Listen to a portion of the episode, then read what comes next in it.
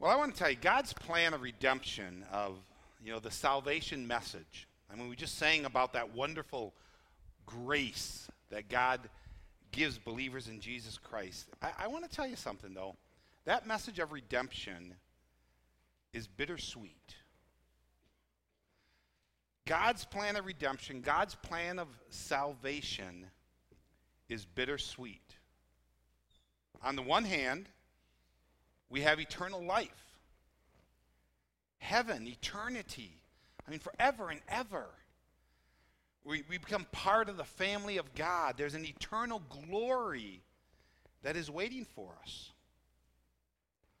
But on the other hand, the bitterness is the reality that for some it means eternal damnation, eternal shame, eternal punishment. That is the message of redemption, of salvation. To put our faith, our trust, to accept God's grace and mercy through his cross into our lives. To accept that is glory. To reject it is pain and suffering. The high point, the apex, is Christ redeeming the lost sinners to an eternal glory. But the low point is Christ condemning lost sinners to eternal shame. And to truly understand God's plan of redemption, you've got to understand both sides of those coins. Because people every single day are dying. And those who put their faith and trust in Jesus Christ and his death on the cross for the forgiveness of their sins, those people who put their faith and trust in him are finding glory. But those who ignore it, those who put it off, those who outright reject the gospel in Christ or don't even bother to check it out, people every day are dying to eternal punishment. And I wish that that situation was different. I mean, in my own personal life, it grieves me that many of my family members, many of my friends, really nice people, some are religious people, but many of them that I have, if they were to die today in the state that they are in, they would spend an eternity separated from God in punishment. This is the truth. And unless we as believers, unless we grasp and accept that reality, we're going to lose our urgency to tell others about Christ. That neighbor, that family person that we have that opportunity to open up and step out in boldness and tell them about a saving grace. We're going to lose our need to speak truth to people's lives. In 1 Thessalonians chapter 2 verse 4, but it says, "But just as we have been approved by God to be entrusted with the gospel." That's what we are Christians. We have been entrusted with the gospel, so we speak. Not as pleasing men, but God who examines the hearts. And we're going to be continuing in 1 Thessalonians. We're going to actually uh, get to chapter 2, verses 13 through 16. We're going to see this, this great contrast between those who are redeemed and blessed and those who are condemned and living under a curse. I need to tell you ahead of time, it was, it was my intention when I went to these four verses and to kind of cover them together side by side, the blessed and the cursed, and, and kind of show the contrast. And, and, I, and I got so into the blessed uh, that I got to the end and I thought, well, uh, can I add another 20, 25 minutes onto this sermon and people not run me out of town? Nope, can't. So we're going to do those who are cursed in a few weeks. But this week we want to look at those who are blessed. We want to start with the redeemed of Jesus Christ. We want to talk about you if you know Christ as your Lord and Savior, if you're a child of His. And I'm going to invite you to stand together with me, if you will, as we read the Word of God. We're beginning second, 1 Thessalonians chapter 2 and verse 13, and we'll just go down to verse 16.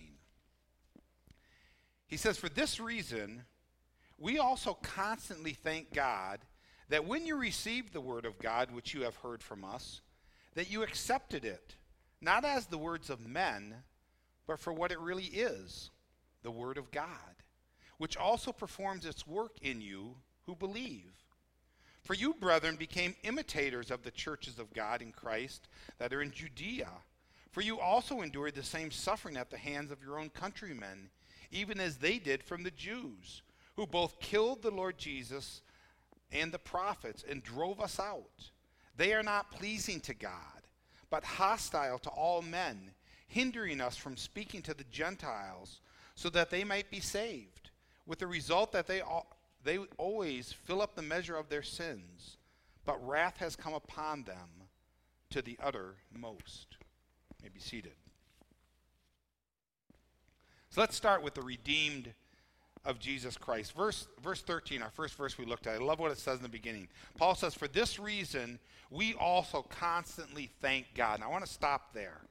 For this reason, Paul is coming to him. He's thinking about this church. And as he's thinking about them, he just he says, I have some things to be, I just want to praise God for you as a church. And Paul is about to share with us three things that he is thankful for concerning these believers in Jesus Christ. And in so doing, he is going to give us the first half of redemption's reality.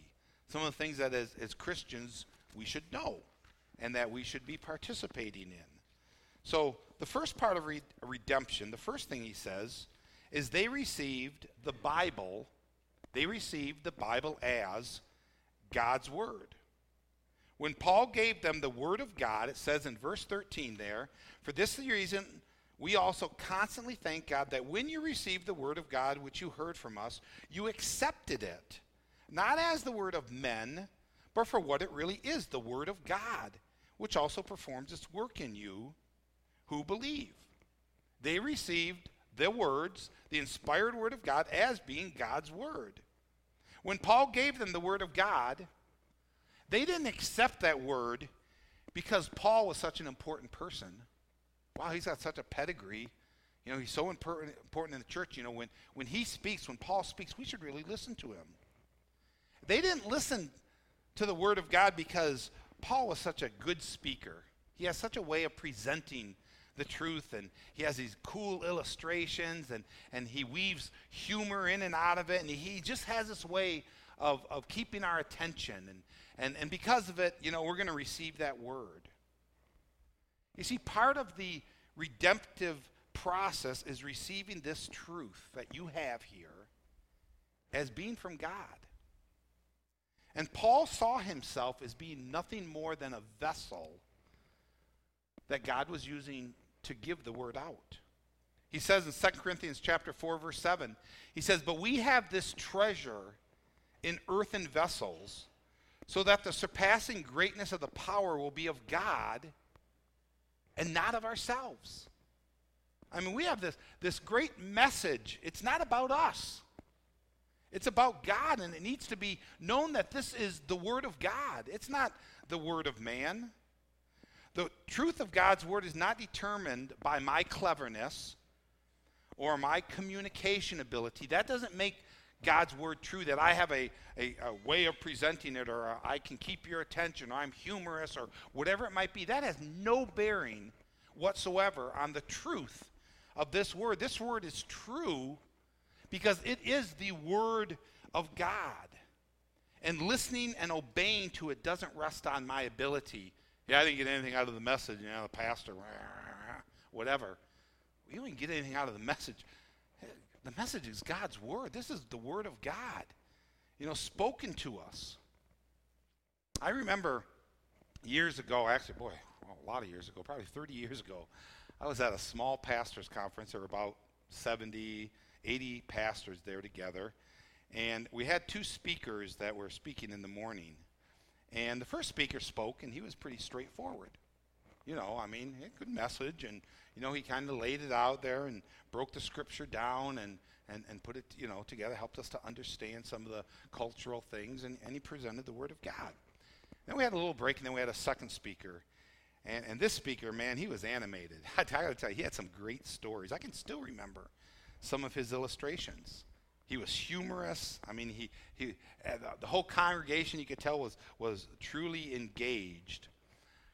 but a few days later, it was kind of interesting. I was trying to think back to the conference, and I could remember what the first speaker spoke about the Word of God, the, the truth that he gave. And I thought, I can't remember what the second speaker spoke. I remembered some of his jokes and some of his illustrations because I was going to steal them and use them later on in, in a sermon or something. But I, I couldn't remember what the truth was that he was trying to get out there. And again, I'm saying this, I am not knocking anyone's style. But what I am saying is, it doesn't enhance God's word, it doesn't make it more God's word. If, if it's full of humorous stories or illustrations or put together, you know, in a, in a better way. Folks, John 3:16 spoken by a pastor of 10,000 people is just as true when it is spoken by a pastor of 10 people because it is John 3:16 and because God has said it, it has nothing to do with the messenger.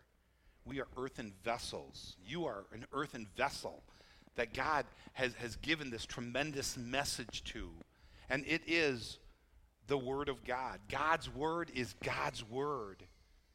And to deny it, to say, well, you know, you know, this isn't God's Word, it doesn't make it so. Mean, people who do that, it's like, it's like, you know, denying gravity. You know, I've been denying gravity my whole life, and, you know, I'm, I'm fine, nothing's happened to me, but, you know, folks fall out of a tree. You may deny gravity, but you're going to be still under its grasps. And this is the truth. You can deny it all you want, but it is still the Word of God. And we are still His creation, and we are still all under His grasps. And so, like this church, which Paul was so thankful for because they received the Word as being from God. So we need to, when we go to the Bible, you know, hopefully, prayerfully, you get up in the morning and you've set aside that time to start your day out in the Word of God and, and whatever amount that is. When you're opening this book up, you know, are you realizing that God is talking to you? That this is God. This is His revelation. This isn't the words of men about God. This is the Word of God about Himself and what he is doing and what his great plan is.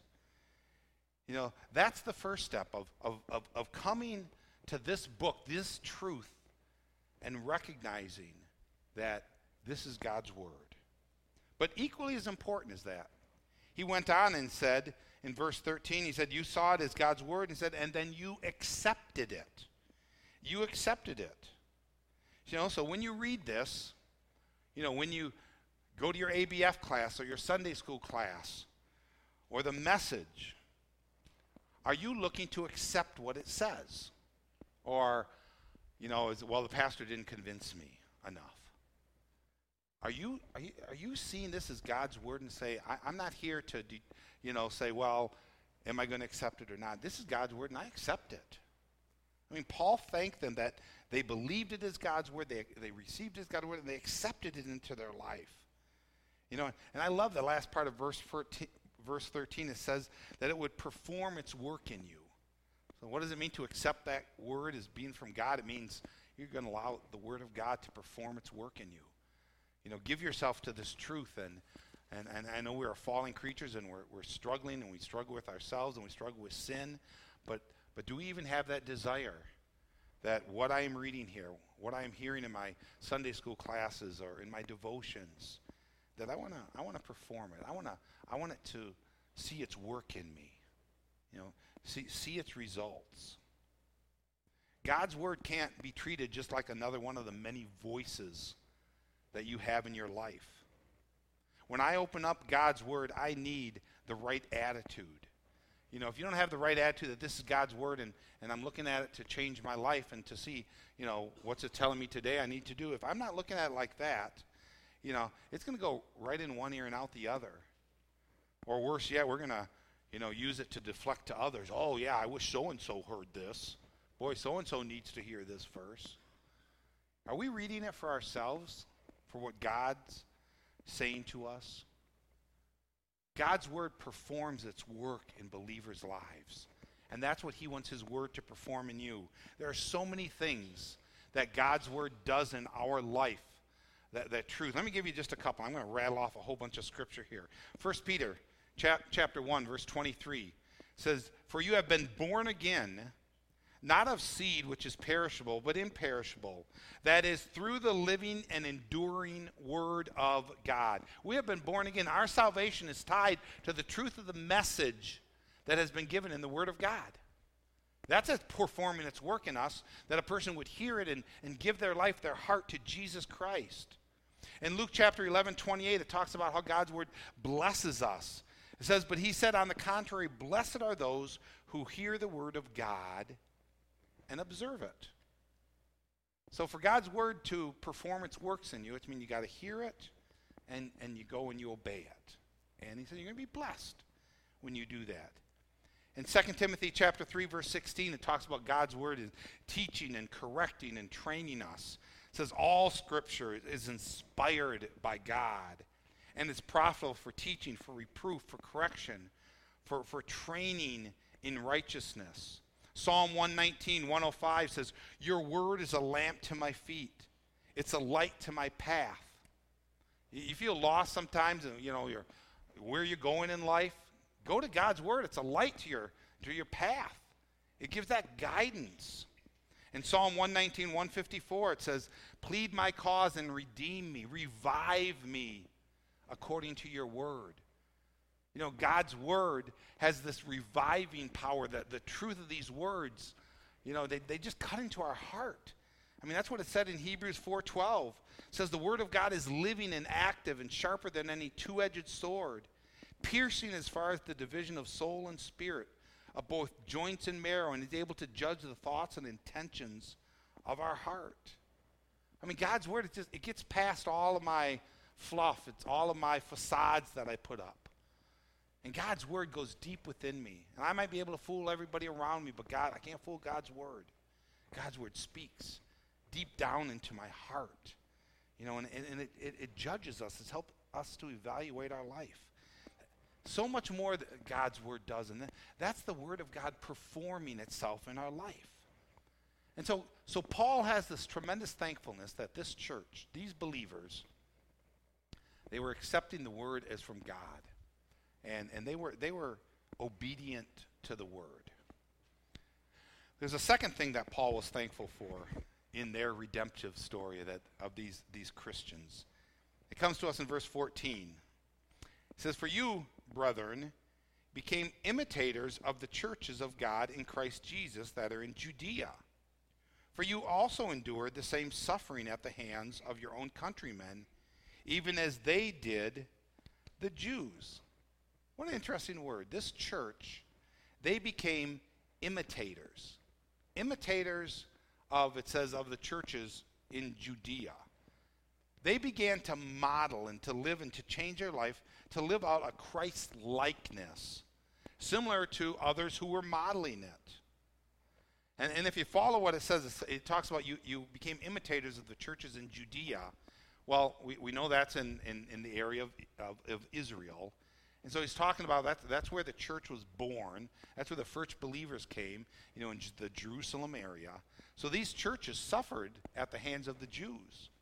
And they said, and just like them, you are you're suffering at the hand of your own countrymen. They weren't the Jews; they were the Gentiles that they are suffering at the hand. But you, know, you are imitators. You're you're you're coming along. You're you're taking on a, a, a Christ likeness in your life. You know, your redemption is making a difference in how you live. And the fact that they wanted to have their lives changed, you know, for Christ to change their life, they wanted to become more Christ like. They wanted their lives to pattern a, a godliness. And friends, that, that's all about attitude. That's all about desire. You know, that doesn't happen unless you want it. That doesn't happen unless you can set your heart on it. That that's something you become you begin to pray about, that you begin to pursue, that you begin to seek. You know, it doesn't just hey, I became a Christian and suddenly this Christ likeness comes upon me.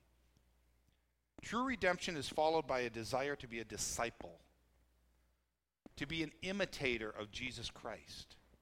That's what true salvation is. I want you to consider this for a moment. And, and think about how you are engaging Christ in your own faith right now, in your, in your daily walk with Christ. You know, we're not going to have any show of hands here, but I just want you to think, in day in and day out, week in and week out, you know, how, where, where is your faith playing in your life? Are we being purposeful, desiring to be Christ like, desiring to at work, at home, you know, in, in, in our moral lives, in our emotions? Are we desiring to be Christ like? that? That isn't saying we're not going to fail. But if you don't have the desire, I mean, that's what we're talking about here to be an imitator. Are we being purposeful, pursuing discipleship, being an imitators of Christ? Or, or maybe you're looking at your, your faith right now and you're just kind of bouncing along in your faith. You know, a little bit here, a little bit there. You know, plug in here, plug in there, you know, plug in, plug out, unplug. I mean, which, which camp do you, would you say you fall the closest to? You know, in those two descriptions. Paul was thankful that they were imitators, that they, they wanted a Christ likeness. And so Paul thanked God. He thanked God that they received God's word as God's word. He thanked God that they desired to be disciples, they desired to be an imitator of Christ. And finally, in that same verse, he thanked God that they stood amidst opposition to their faith. They believed the right thing, you might say, they followed the right thing, and then they stood upon the right thing. They stood firm. And that's our third thing he, he was thankful for in their redemption story that they stood amidst persecution. Again, verse 14. For you, brethren, became imitators of the churches of God in Christ Jesus that are in Judea. For you also endured the same suffering at the hands of our own countrymen, even as they did from the Jews. They stood amidst persecution. Now, we're not going to take the time here, but if you want to hear what he's talking about here, that he's referencing this persecution, go to Acts chapter 17 sometime and read it. You know, you, you'll read of the type of persecution that they were going through. You know, how, how the gospel was being accepted, and, and, and those who saw, you know, Paul preaching and people following the word of God, they became jealous. You know, jealous of those who were converting to Christianity. So jealous that riots began to break out in the city. I mean, violence in the city. That's what he was referring to back in chapter 1, where he said in verse 6 You also became imitators of us and of the Lord, having received the word in much tribulation with the joy of the Holy Spirit. Much tribulation. There was a lot of persecution. It wasn't popular to be a Christian. And opposition to their faith didn't cause them to shrink away from God's truth. You know, everyone didn't have to agree with them. Everyone didn't have to like them for them to stand faithful. And as a Christian, there is a simple truth that, that we need to grasp here. Um, maybe, I'll, maybe I'll preface it with, with Matthew 7 13 and 14. Remember Christ's teaching there. And he says in Matthew 7, he says, Enter through the narrow gate, for the gate is wide and the way is broad that leads to destruction. And there are many who enter through it. For the gate is small and the way is narrow that leads to life. And there are few that find it. So let me give you a reality for your life. If you are a Christian, the reality is that true faith is always going to be in the small percentage. He says, Few there be that truly find it.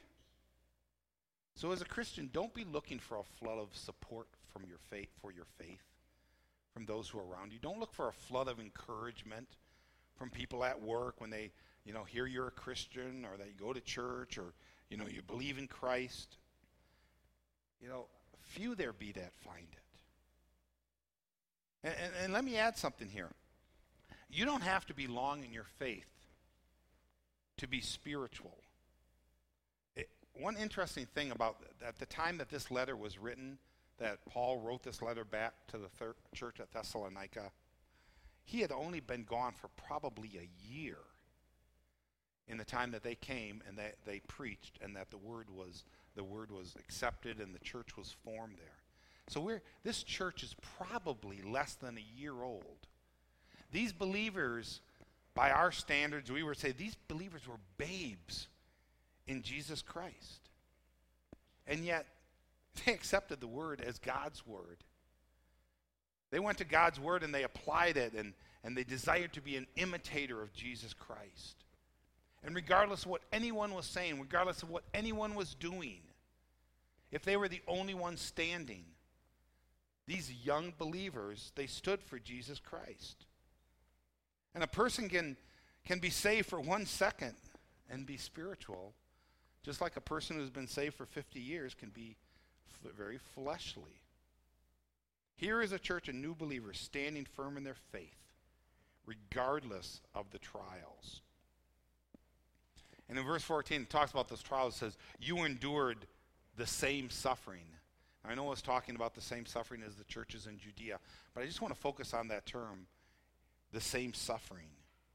In other words, they weren't the first to suffer for their faith, and they aren't going to be the last to suffer for their faith. And our perseverance, our faithfulness during trying times is one of the redemptive realities that we are going to suffer for our faith. It's going to cost us something. If it's not costing us anything, then you know there's a there's a reason that Satan's ignoring us. If we are truly living for Christ, it is going to cost us something on this side of eternity. John chapter 15 verse 20 says, "Remember the word that I said to you, a slave is not greater than his master. If they persecuted me, they will also persecute you. If they kept my word, they will keep yours also. Philippians chapter 129. For to you it has been granted for Christ's sake not only to believe in him, but also to suffer for his sake. Isn't that beautiful? That's part of the redemptive story. That not only have you been saved and become a child of God, but with that, he says, I give you the honor and the privilege to suffer for my name, for who I am. 1 Peter chapter 4 verse 12 says, "Beloved, do not be surprised at the fiery ordeal among you, which comes upon you for your testing as though some strange thing were happening to you." I mean, that's in combat to that, oh my goodness, bad things are happening to me. God doesn't love me. I must be doing something wrong. I need to change course. No. You know, don't, don't be surprised when these these trials, these ordeals come into your life. You know, as though, you know, I thought if God loves you, everything's perfect. You know, I'm not going to have any problems. 2 Timothy 3:12 says indeed all who desire to live godly in Christ will be persecuted. With that desire to be an imitator of Jesus Christ is going to come persecution. And suffering comes in all forms. You know, we think about persecution and, you know, we just think about being arrested for our faith or being killed for our faith or tortured or whatever it be. And, and, and those are horrible. Those are, man, I mean, those are, those are images we can't get out of our mind. But, folks, persecution has many faces. As a Christian, whatever it is right now going on in your life, I want to tell you, Satan wants to use that to tear your faith down, to persecute you, to bring you down in your faith. He hates believers in Jesus Christ. He'll use that financial struggle that you're going through right now as a form of persecution to try to diminish your faith. Whatever emotional turmoil, whenever you go through it, Satan wants to come alongside and use that turmoil to, to tear you away from your faith. Whatever rejection you might be feeling right now, Satan wants to be that still small voice in your ear telling you that God doesn't love you, that God doesn't care for you. If he loved you, why would this be happening to you?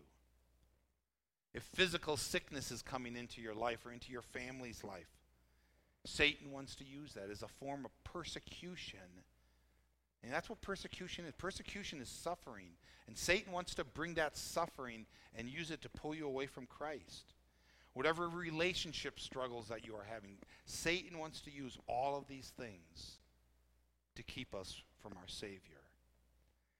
Because just as God is using those things to draw you to Himself, Satan wants to use them to cast doubt and bitterness, depression, to bring a joylessness in your life.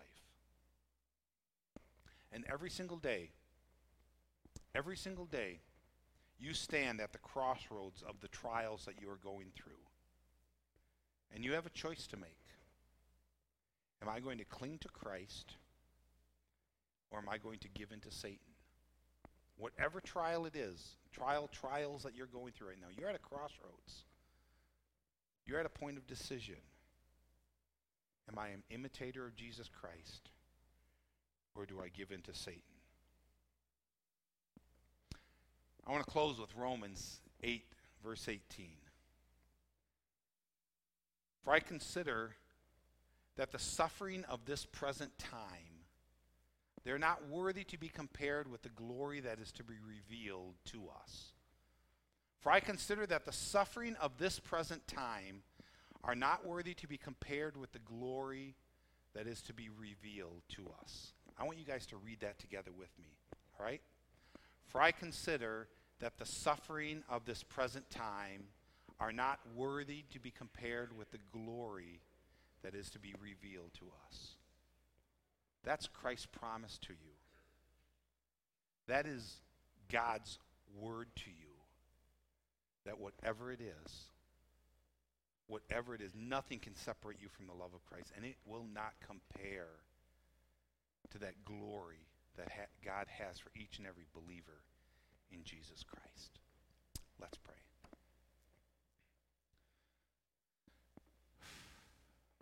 Boy, Father God, what a unbelievable truth, an unbelievable reminder of what our faith is, of, of who we are to you, what it means to claim your name. I'm, I am humbled.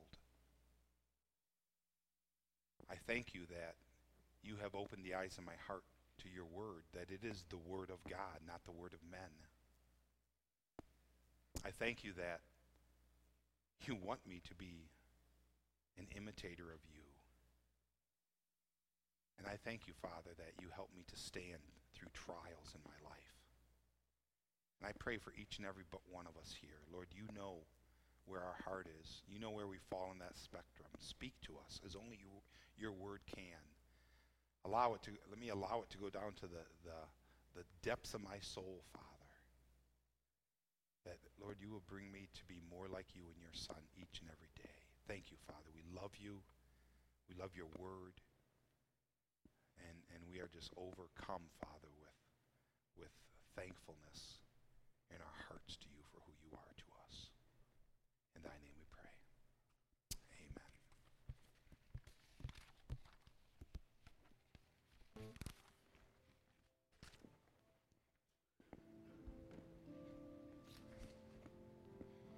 you stand with us as we close the service out this morning?